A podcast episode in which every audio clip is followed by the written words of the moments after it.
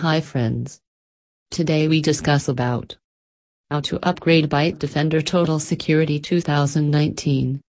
So let's start the conversation.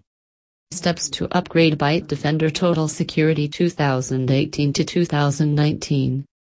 Step 1 Open Bitdefender Central to log into your account. Step 2 Click Know My Devices located on the left side column. Step 3 Select devices from the panel. Now select Install Protection and then choose Protect this device. Step 4. Open all the executable files downloaded to the system of Bitdefender. Step 5. Reboot the computer.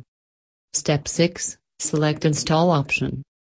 Step 7. Wait for completing the installation and after that click on Start using Bitdefender. Step 8. Restart Bitdefender and start using. Thank you for listening.